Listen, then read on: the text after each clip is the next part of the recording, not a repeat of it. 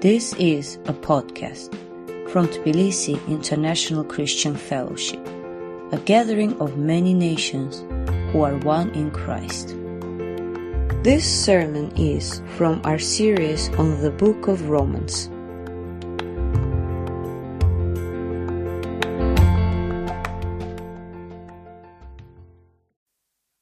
Conformed to the image of his son, in order that he might be the firstborn among many brothers.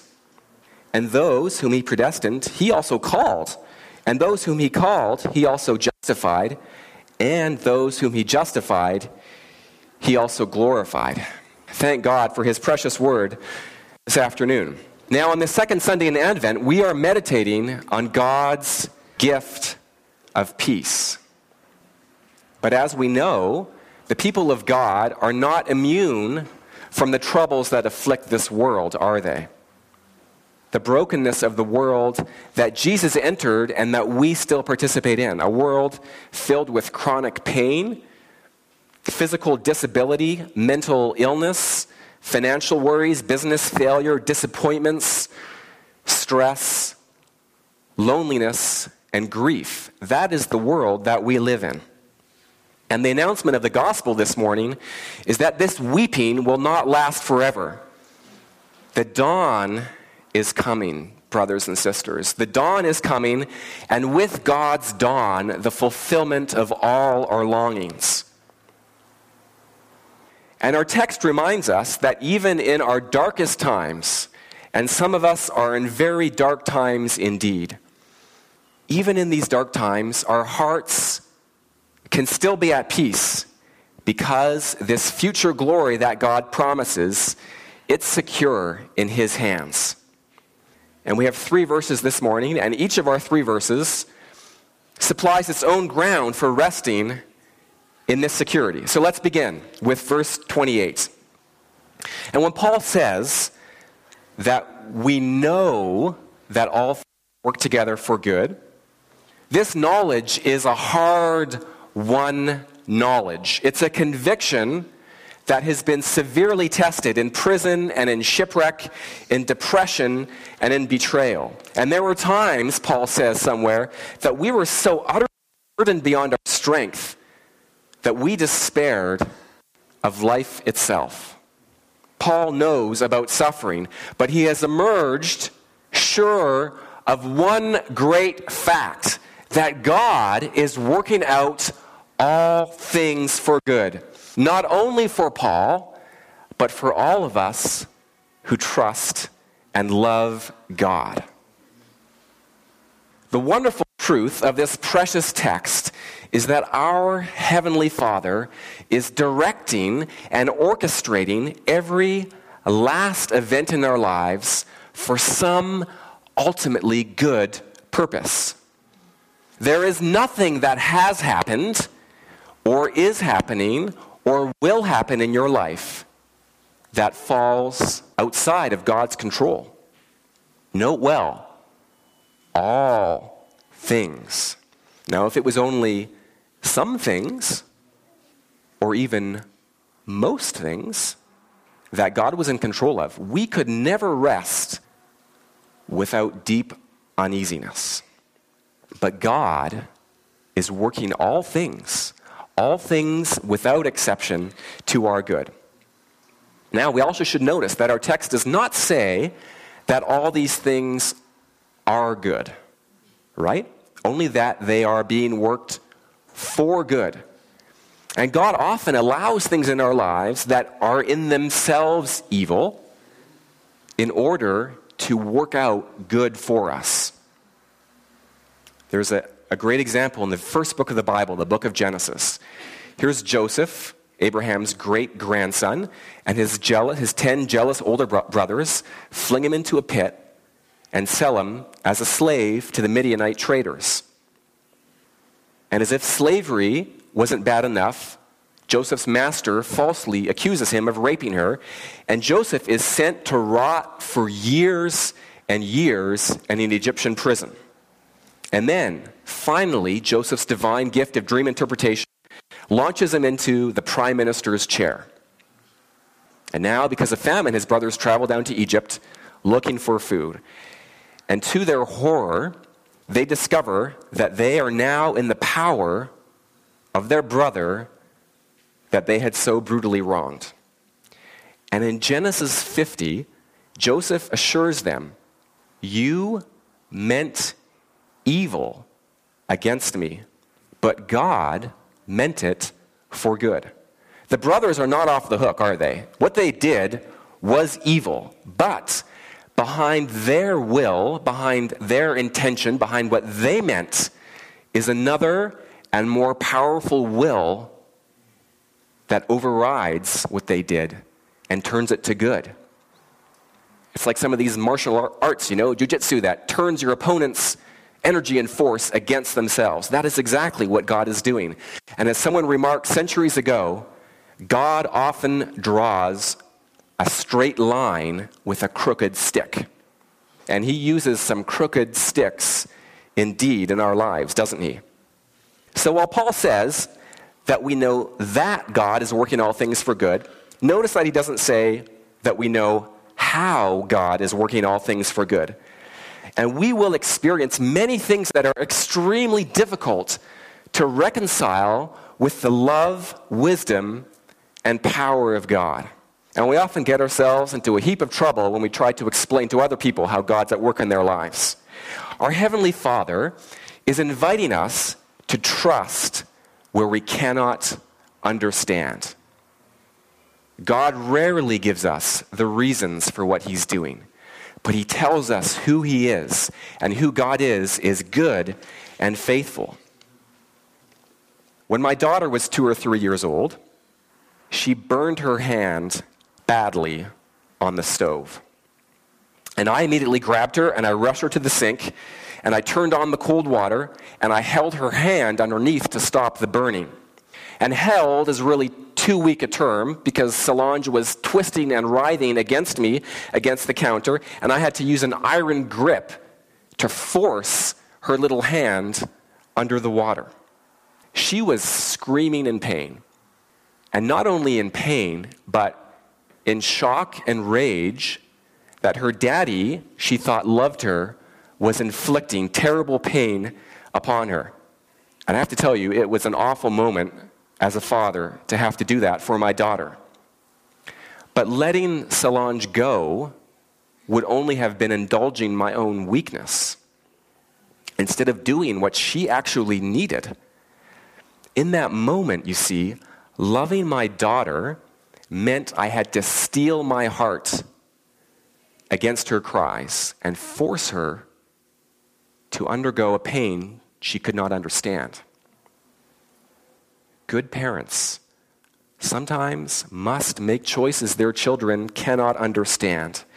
And God, the best of parents, must make choices that are often unfathomable to his own dear children. Our understanding is so severely limited, Paul says, that we don't even know what to pray for. But there is one thing we can know that for those who love God, all things work together for good.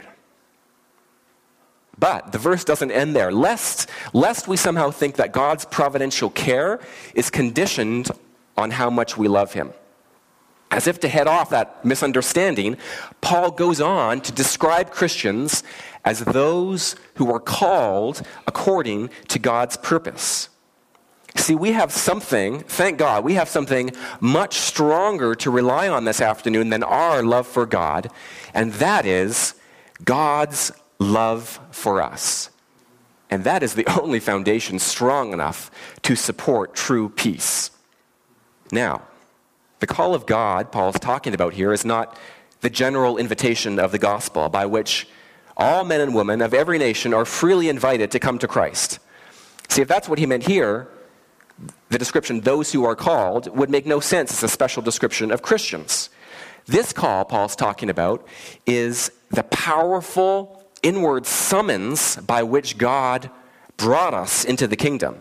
And this is what Paul's talking about in Romans 4 when he spoke of Abraham's God as the one who gives life to the dead and calls into existence the things that do not exist.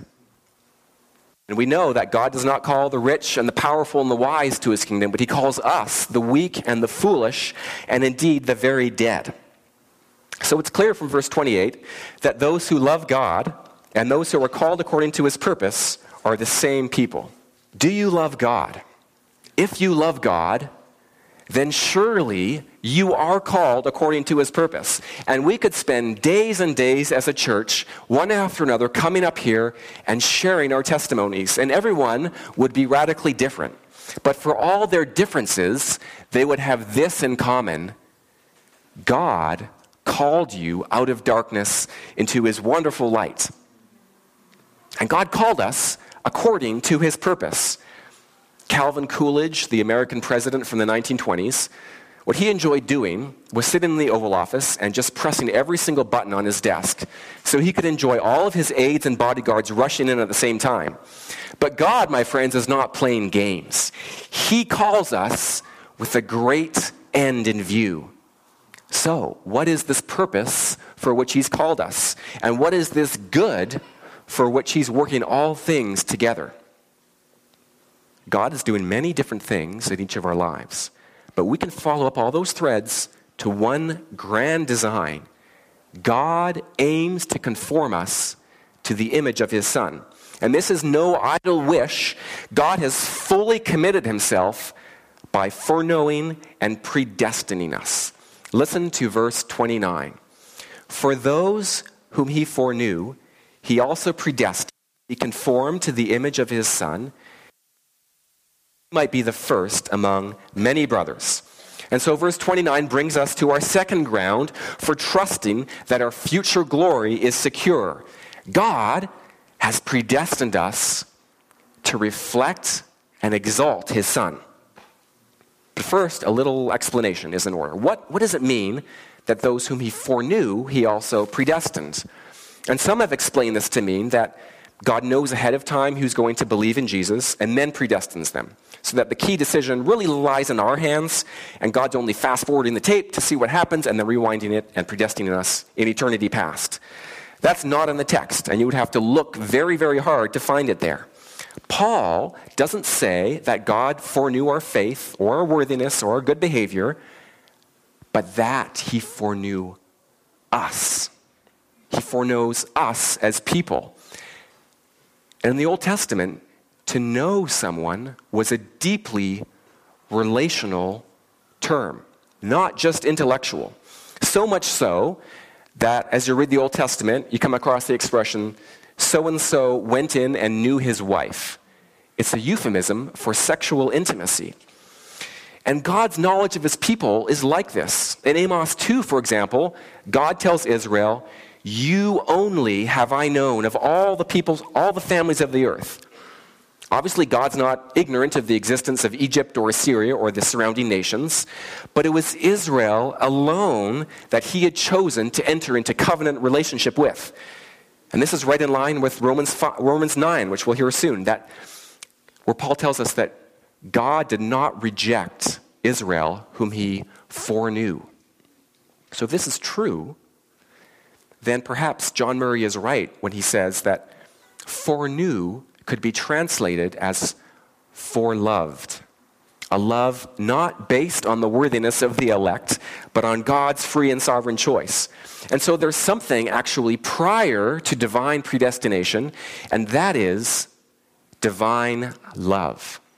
As Paul says in Ephesians 1, in love, he predestined us for adoption to himself as sons through Jesus Christ.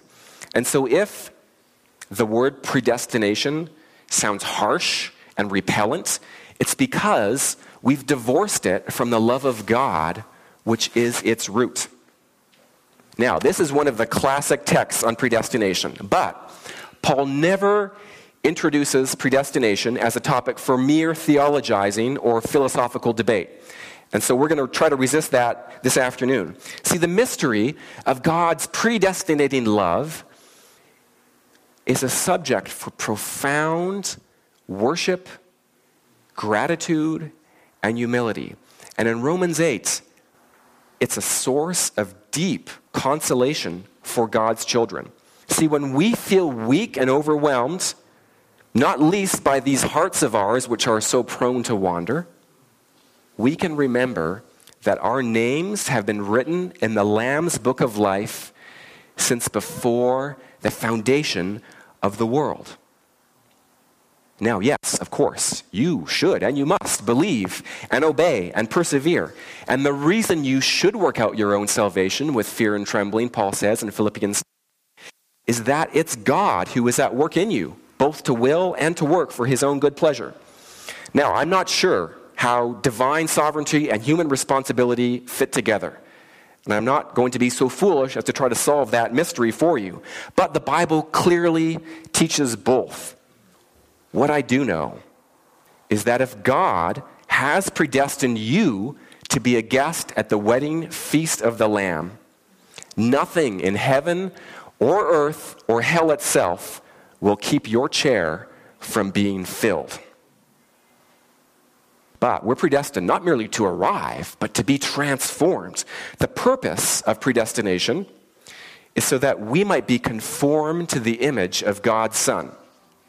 So if you walk past the construction site, and there are many in Tbilisi, you might not see much more than a big old hole with a fence around it.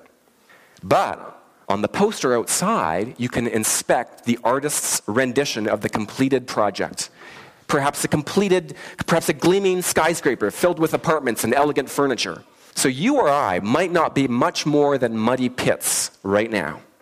But we can hold in our hand the artist's rendition from all four sides the Gospels of Matthew, Mark, Luke, and John. So if you're wondering, what will I look like in the kingdom that is to come? The answer is, you will bear an uncanny resemblance to Jesus. You will still be yourself, but in your own unique way, you are going to reflect the brilliance and glory of God's own Son. And the great saints of God, down through the ages, have disagreed about many things, not the least of which is predestination. But there is one thing they all shared a great hunger to be like Christ. They loved Jesus so much, they could imagine no higher destiny for themselves than becoming a living reflection of God's own Son. And so, this is what God is up to when He's working all things together for our good. The great sculptor stands before these blocks of unpromising stone and with frequent glances at his son, he takes his hammer and chisels and gets to work on our lives. And there are rough blows and there are gentle polishings, but one day at last, God will step back with pleasure from his finished artwork and behold and say, Behold, it is very good. But perhaps that's too cold of an image because what God is after is not a dead sculpture, but a living family. See, our conformity to Christ, our personal likeness to Jesus, is not actually the end goal. It will happen, Paul tells us, in order that he might be the firstborn among many brothers. And I should add, the Greek includes sisters as well. See, we are going to be clothed with glory, not primarily for our own sakes, but so that God might honor his well beloved Son. Nothing gives the Father more pleasure than glorifying his Son. And the Son will not be glorified by being the firstborn merely among a few brothers. Many brothers. This is one of the great missional texts in the entire Bible. God's great mission to call many sons to glory. Now, I love that it's anchored in God's passion to glorify his Son. Because if my future glory was only for my sake, I might well have doubts. Because I'm a pompous, selfish, and tiresome person very often. And it's not hard to imagine God regretting his choice, changing his mind, and casting me to the side. But since my salvation is bound up with the exaltation of God's only begotten, my heart can be at peace. If I am Christ's, God cannot reject me without rejecting Christ. And that is the one thing we may be sure he will never do. So, how does God actually bring this destiny about? In verse 30, Paul writes, And those whom he predestined, he also called, and those whom he called, he also justified, and those whom he justified, he also glorified. See, God's not content merely to predestine in eternity past and then sit back and wait to see, oh, who shows up in eternity future. He is powerfully at work in every step along the road to salvation. So here's our final ground for the security of our future glory. God will certainly call, justify, and glorify every last one of those whom he has predestined. Now, first, Paul says, those whom God predestined, he also called. Each of the many brothers and sisters that God has chosen for Christ must and will hear the invitation of the gospel, which is why God has also predestined and ordained preachers and missionaries and evangelists and ordinary Christians to go out and announce the good news of the gospel to every creature under heaven. But even if we fail in the mission, God will not fail. He has his own ways. And there are remarkable stories in the Muslim world about people who are far away from any kind of Christian or any kind of missionary having strange dreams of Jesus, the Messiah, appearing and telling, him, telling them they must believe and follow him. In fact, the, the most remarkable story I heard was of a stonemason somewhere in the Middle East, Iraq perhaps, and he cut open a stone with his pickaxe, and it split apart, and he read on the inside the words, Jesus is Lord. God can make the very stones cry out if we fail to give praise to him among the nations. The point is, as Paul will later write from prison, the word of God is not bound. God sends his word forth, and it will accomplish the purpose for which he has sent it. Then Paul goes on, those whom he called, he also justified. All those whom God summons by this mysterious inward call of the Holy Spirit will put their faith in Christ and be justified. That is, God will declare them to be in the right before Him. Now, notice it's not all those whom we call who are justified, because we all know from experience, don't we, how feeble our witness is, merely human words. But when Christ stands before the tomb of someone who is dead in sin and calls out, Lazarus, come forth, have no doubt that person will come forth and follow Christ. But thank God, when we're called, we're not left to our own devices after that. Paul goes on to say that those whom God justified, he also glorified.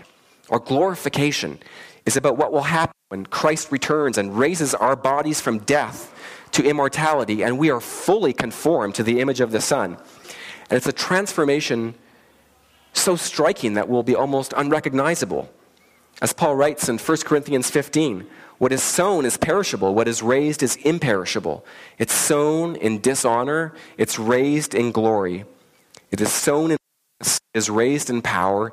And then he goes on to say that just as we have borne the image of the man of dust, Adam, so we shall also bear the image of the man of heaven, Jesus Christ.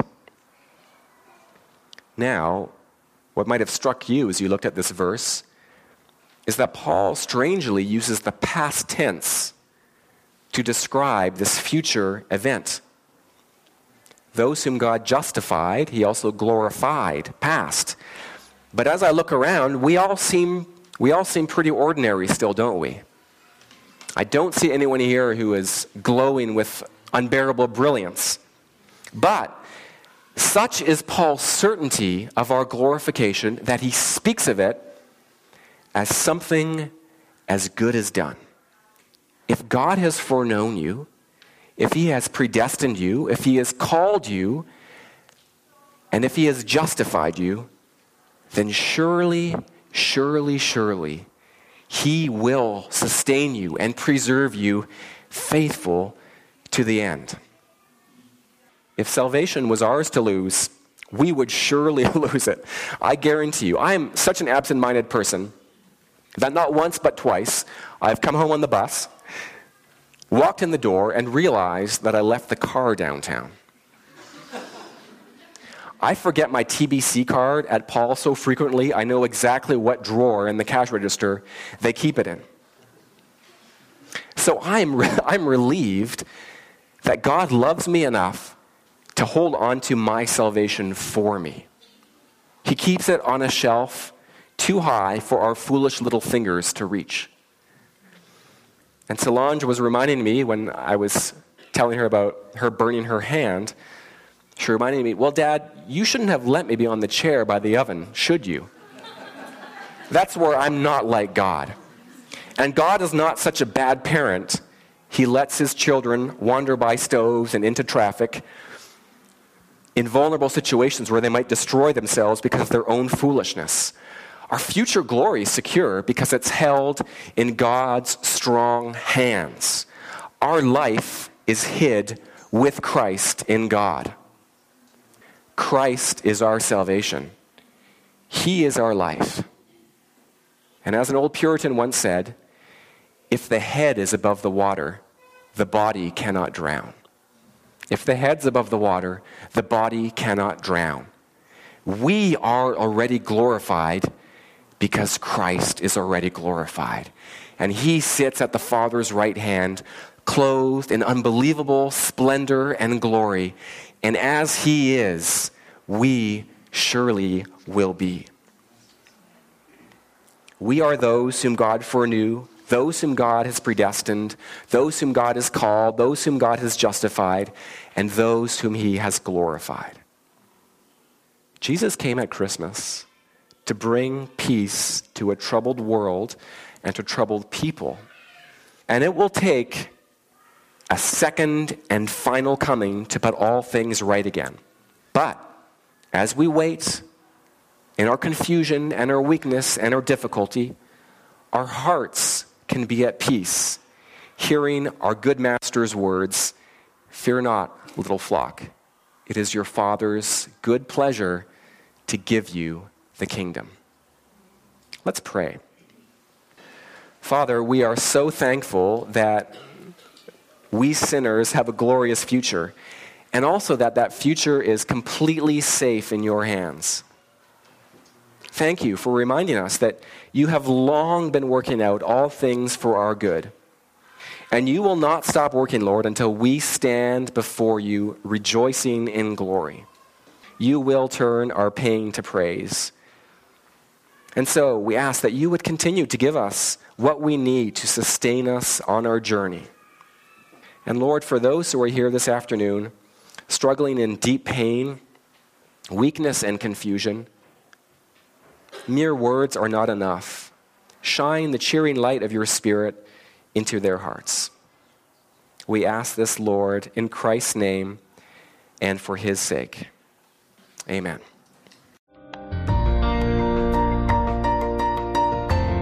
This podcast was from Tbilisi International Christian Fellowship. Learn more about us online at ticf-georgia.org. Thanks for listening.